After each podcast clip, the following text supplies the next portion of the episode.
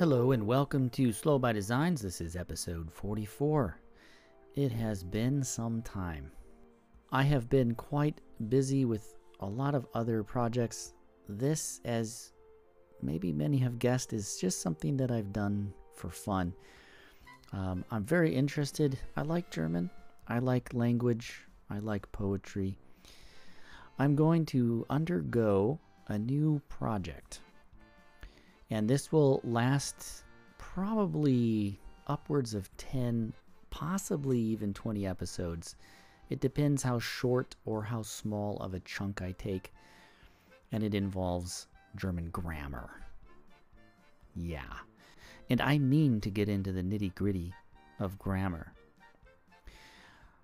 I found a really interesting book from mid 1800s from Germany. It is entitled Kleine Deutsche Lehre or The Little German Lesson.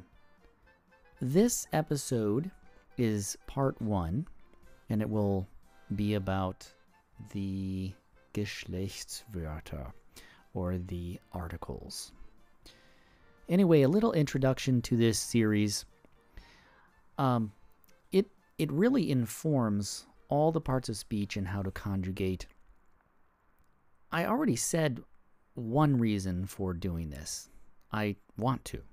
Now, another reason is uh, that I have recently begun teaching in German. Now, as a side note, I'm a cellist professionally. I teach cello lessons. And for one reason or another, uh, very surprising, I got a request to teach a native German speaker, and they don't feel comfortable having lesson in English. And I agreed to it. Now, I'm very excited about it, but I'm also very nervous because I haven't used German in a functional manner, as in speaking, for a long time.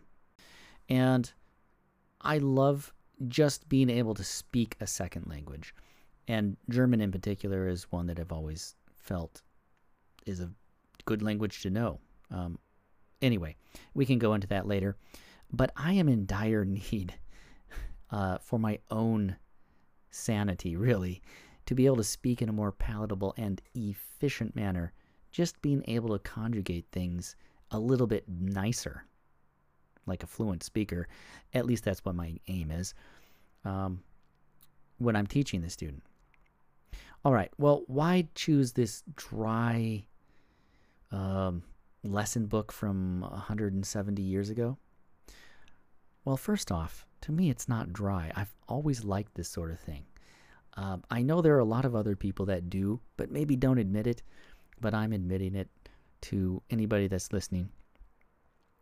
Uh, it's just, for some reason, I can pronounce things pretty well. I'm not a fluent speaker, of course, but I can pronounce things very close up, much better than any of my other uh, classmates could pronounce things in German uh, early on in the learning process. But I have struggled, desperately struggled to learn how to conjugate in German, and I just cannot or have not been able to wrap my head around it. So, the art of learning how to alter the endings based on the case, it uh, my understanding is lacking. I know that the best way to learn these things is just through speaking, and the second is through reading. Okay, this is kind of halfway reading. It's a lesson book, obviously, it's not a storybook. But here I am. I need to get some of this formal training in just to be able to wrap my head around these four cases in German. What are they? Nominative, accusative, dative, and genitive, I think is is how you say it all in English. Now I learned those cases in German and then I later learned them in English. So I'm having to think. Anyway, uh this is a thorn in my side that has pricked me ever since I could even speak in German, and especially after I started learning all four cases. So here I am. I want to do this for my own edification. If there's anybody that has some hints on how to overcome this uh, this thorn in my side, to pull it out, as it were, and to uh, learn this difficult task of German grammar, I'd be happy to hear from you. I'd love to hear hints, tricks, or just a certain method of study. Well, here we go. A little overview of the book, the lesson book itself. Uh, it tells us that there are 10 classes of words, and then it goes through very systematically, as does any German book or lesson, about all of these 10 classes of words with lots of examples and just very short, instructive um, directions. I mean, they're just a couple sentences long, if that, in many cases.